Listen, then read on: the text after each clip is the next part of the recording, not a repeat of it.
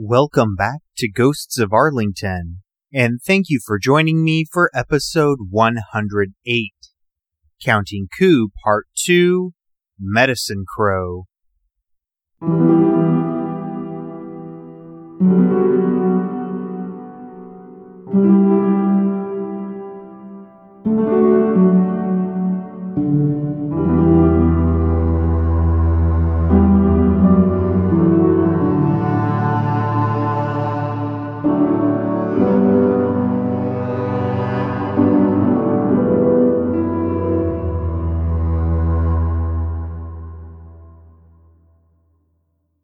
Before we begin today, I have a quick programming note.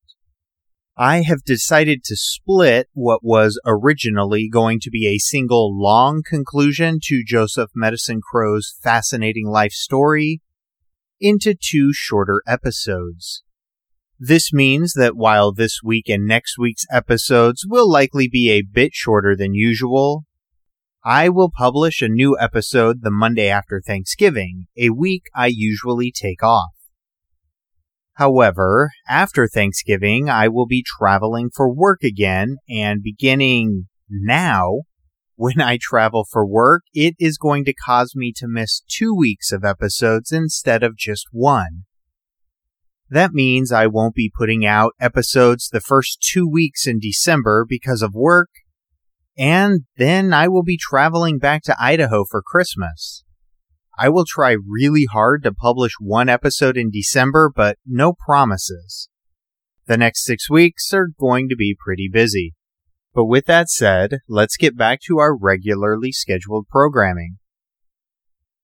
Last week I mentioned the origin of the National Native American Heritage Month, which has been celebrated every November here in the United States since 1990.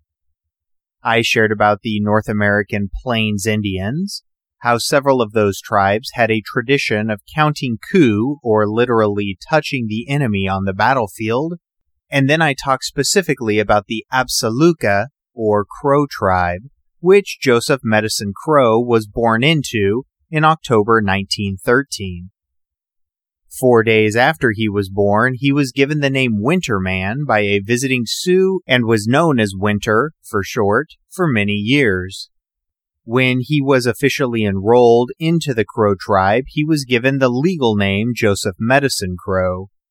His father, Leo Medicine Crow, died in 1915 when he was 20 or 21 years old, six months before his son's second birthday.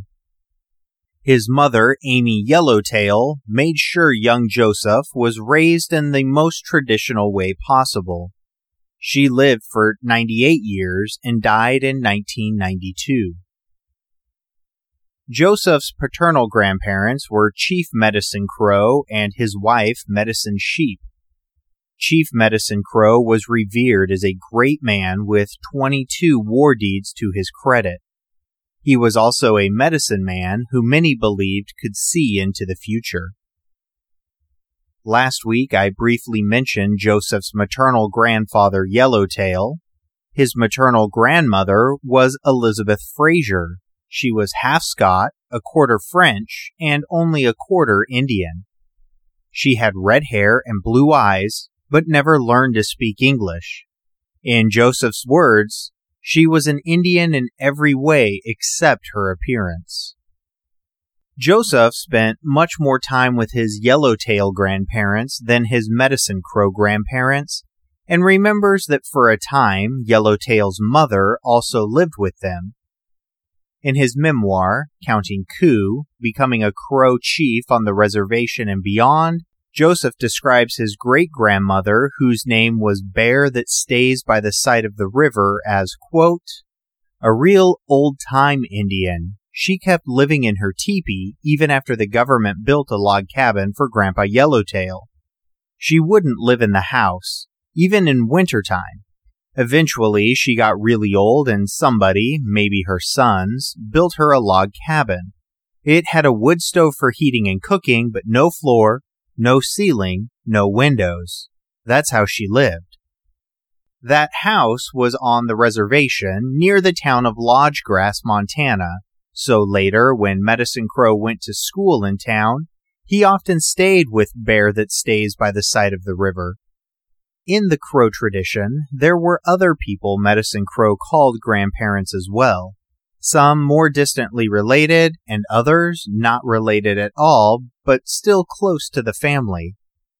Most grandparent age folks during this time were pre reservation Indians, so he got a good mix of both Western and traditional educations. Medicine Crow was raised during some of the most difficult times for the Crow Nation. Because of disease, the tribe was down to between 1,800 and 2,000 members in one Bureau of Indian Affairs census. Hunger also took a toll on the population. Crows traditionally ate meat, but with the bison herds gone, smaller game like deer and antelope were nearly wiped out on the reservation. Often, when there was no wild game available, people would subsist on berries gathered in the summer, or a few, like Grandmother Yellowtail, were good at growing potatoes and a few other things in personal gardens. Occasionally, someone would steal a cow from a local cattle baron, they didn't feel too bad about this as the cattle barons paid next to nothing for the land their cattle grazed on. Despite the hardship, it was a good time to be a child on the reservation. When he wasn't attending the school that had been built near his great grandmother's house, Medicine Crow was outside playing with the other children or swimming in the Little Horn River. When they got older, the kids would rope and break colts and yearlings in the hills. Crows were traditionally good at raising and racing horses, and men from the local community loved to bet on the kids' horse races. Medicine Crow was taught to race by his mother's adopted grandfather, One Star, who also happened to be a police officer for the Bureau of Indian Affairs. While One Star is a fitting name for a man who wore a gold star badge on his uniform, it seems like that was a happy circumstance rather than a source for that particular name. Medicine Crow started attending a Baptist run school on the reservation when he was seven years old. To call it a school was a bit of a stretch, though. In his three years there, he learned next to nothing. One day, when he was 10 years old, Grandfather One Star walked into the school, pulled him out, and then took him to what was commonly called the white man's school in town. That was the school by his great grandmother's house. Medicine Crow was now at a place where he would actually learn things, but because he still couldn't read or write or even speak English at this time, he had to start over in first grade. But unlike the Baptist school, which seemed to have an ambivalent teacher, the teacher at the white man's school spent a lot of time helping him catch up. Before long, Medicine Crow was doing quite well in school. He also found out the real reason One Star pulled him out of the other school. He needed his adopted grandson to learn English because One Star needed an interpreter when dealing with white shopkeepers in town. Despite his success in school, there were still conflicts with the white students the state of Montana had forced many of the schools to enroll Native students, and many white parents weren't too keen on the idea. As often happens, parents' prejudices trickled down to their children, and that, combined with the distrust of, and sometimes downright fear of whites that many natives had, conflict may have been inevitable. On his first day at the white man's school, Medicine Crow was seated in the very front of the class, right in front of a white girl who pulled out a safety pin and stabbed him in the back with it 40 or 50 times over the course of the day. Other times, native children who spoke Crow unless directly addressing a teacher would ridicule their fellows if they saw one speaking English to a white kid at recess. They would say things like, Look at him trying to be a white man. As they got older, these conflicts grew worse. It got to the point that there was a fight every recess and sometimes after school and sometimes if an Indian was found in town after dark.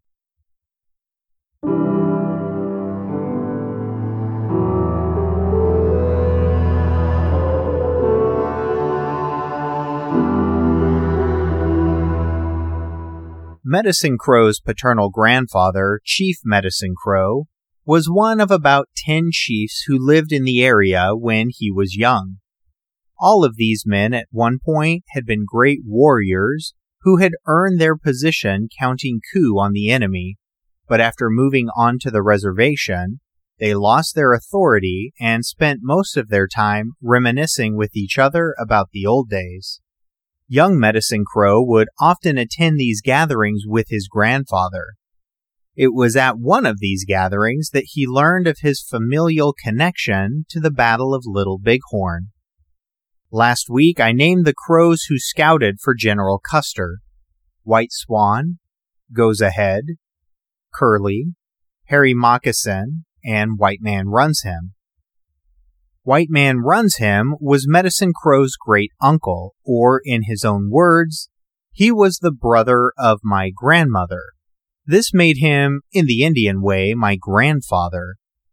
Medicine Crow got to know all of these scouts when he was young, except for White Swan, who died before he was born, and Hairy Moccasin, who died when he was still quite young. All these men talked of their time scouting for Custer's 7th Cavalry. Custer, known as Son of the Morning Star by the Crow and Yellow Hair by the Sioux and Cheyenne, met his fate at the Battle of Little Bighorn, but inadvertently saved the lives of all of his native scouts. The scouts had told Custer the combined Sioux and Cheyenne force was too large to defeat without reinforcements, who, by the way, were already en route that fateful day in June 1876. But the general did not heed their warning and continued to advance his troopers to their death. Just prior to arriving at the Sioux and Cheyenne camp, the Crow scouts removed their military uniforms and began donning their traditional clothing. Upon seeing this, Custer asked Mitch Bouyer, his interpreter for the Crow Scouts, what they were doing. When Bouyer repeated the question to the scouts, Goes Ahead pointed a finger at Custer and said in Crow, Tell this man he's crazy. He's no good. Tell him that in a very short time we are all going to be killed. I intend to pass to the other side of camp, to the afterlife, dressed as a Crow warrior and not as a white man.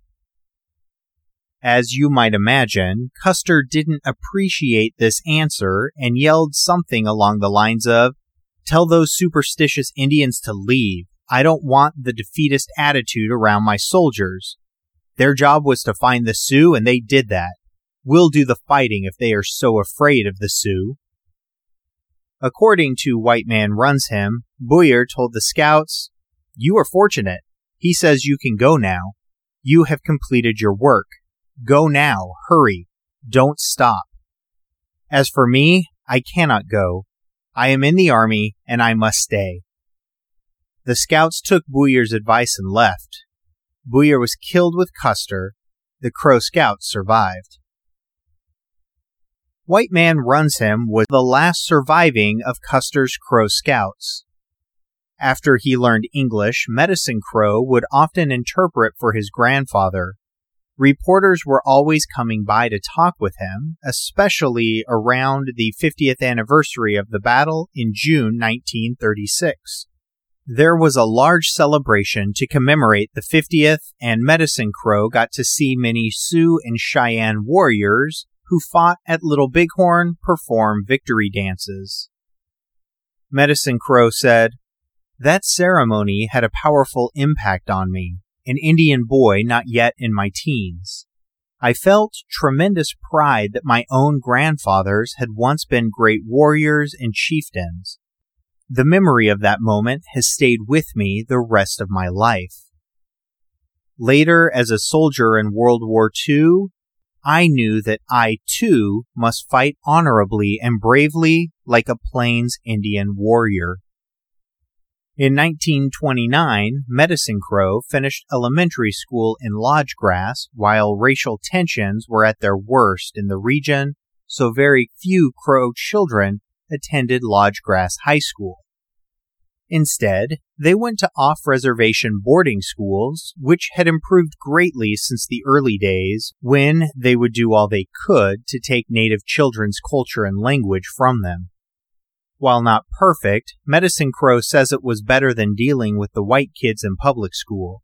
He was sick of fighting all the time and told his family he wanted to go away for school.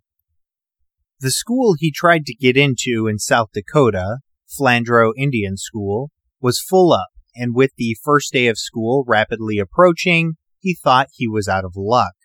That is until Reverend W. A. Petzoldt of the Baptist Mission at Lodge Grass heard of his plight and offered to help send him and more than 15 other Crow children to Bacone, a Baptist supported Indian school in Oklahoma. Medicine Crow turned 16 a little over a month after he started 8th grade. Going to Bacone was a real eye opener for me, he said. The students there were from 30 or 40 different Indian tribes across the country. Until then, my knowledge of Indians was only of the Cheyenne, Piegans, and Sioux who lived near us. It was meeting the kids from other tribes that got me interested in collecting Crow stories because the kids from the other tribes would ask me about my tribe. By then, my English was getting pretty good, but I still preferred speaking Crow when I could. Medicine Crow returned to Bacone the next year and kept going back. He graduated high school in 1934 and junior college in 1936. While there, he sang bass in a choir and toured with them through several states. In 1932, the group was invited to sing at the World's Fair in Chicago. In addition to singing, he learned to play the piano and the saxophone and learned baseball and basketball. He boxed a little, but quit after his second fight. It sounds like he suffered from a concussion. And he enjoyed throwing the javelin for the track and field team. During his final year in high school and his two years in junior college, he spent his summers working at boys' camps in New Hampshire and New Jersey, where he taught Indian crafts and lore.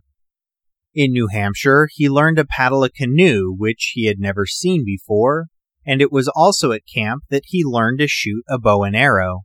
After the campers went to bed, he would slip over to the archery range and practice. After his first year at Bacone, Crow students began to drop out for one reason or another. By the time he graduated, Medicine Crow was the only Crow still there, but he worked hard and made the Oklahoma High School honor roll every year. At Bacone Junior College, he majored in biology, botany, and geology and finished near the top of his class.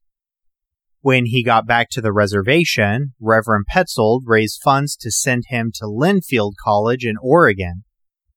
Linfield was not easy, but he managed to graduate two years later in 1938. He was the first Crow man to graduate college. The first Crow woman, Joy Yellowtail, graduated from a California college the year before. After receiving his undergraduate degree, Medicine Crow became the first Crow to receive a graduate degree when he graduated from the University of Southern California in 1939 with a master's in anthropology. His thesis, The Effects of European Cultural Contact Upon the Economic, Social, and Religious Life of the Crow Indians, has become a well respected work about Crow culture. He began work toward a doctorate and by 1941 had completed the required coursework but did not complete his PhD because the United States entered World War II. He spent the latter half of 1942 working in the naval shipyards in Bremerton, Washington. In 1943, he found himself at Fort Douglas, Utah, standing in a long line of inductees waiting for his physical examination. After my physical, I had to go into another room to be interviewed about my work experience so the Army could figure out the best way to use me. I entered the room and was amazed to see one of the officials interviewing the inductees was Jerry Nicholson, my roommate at Linfield College. We were so poor in those days that we had rented a small room and slept together in one bed. When he spotted me, he motioned me to follow him. We went into his office, he shut the door, and we had a good reunion. With your education, he told me, I can get you a commission. Medicine Crow turned down the offer, telling his friend that he didn't want to start out as an officer. I'm going to do like my grandfather Medicine Crow. My grandfather started his military career as a young man, worked his way up through the Crow warrior ranks, and became a great chief. I am going to follow in his footsteps. It was the biggest mistake I ever made because the U.S. Army did not work on the principles of the Crow tribe. I entered the Army as a private and came out a private. I never got another chance to be an officer. In fact, at first, I wasn't even a combat soldier. The Army assigned me to be a clerk, and that is how I spent my first couple of years on active duty. All that changed in the closing months of World War II. The Army needed foot soldiers for the invasion of Germany, and I was one of those moved to the front lines. Here, finally, was my opportunity to be a warrior, to meet the enemy in combat. But in truth, I knew little about being a warrior, only the stories I had heard growing up. We're going to pause our story here today with Private Medicine Crow beginning his military service. Service that would bring him closer to his warrior ancestors in ways he never imagined. If you need more Ghosts of Arlington content in your life, there are pictures related to every episode on the website www.ghostsofarlingtonpodcast.com. You can help others learn about the podcast by leaving a five star rating and review at Apple Podcast or wherever you listen. If you really want to make my day, refer the show to a friend. And remember, fear not death for the sooner we die, the longer we shall be immortal.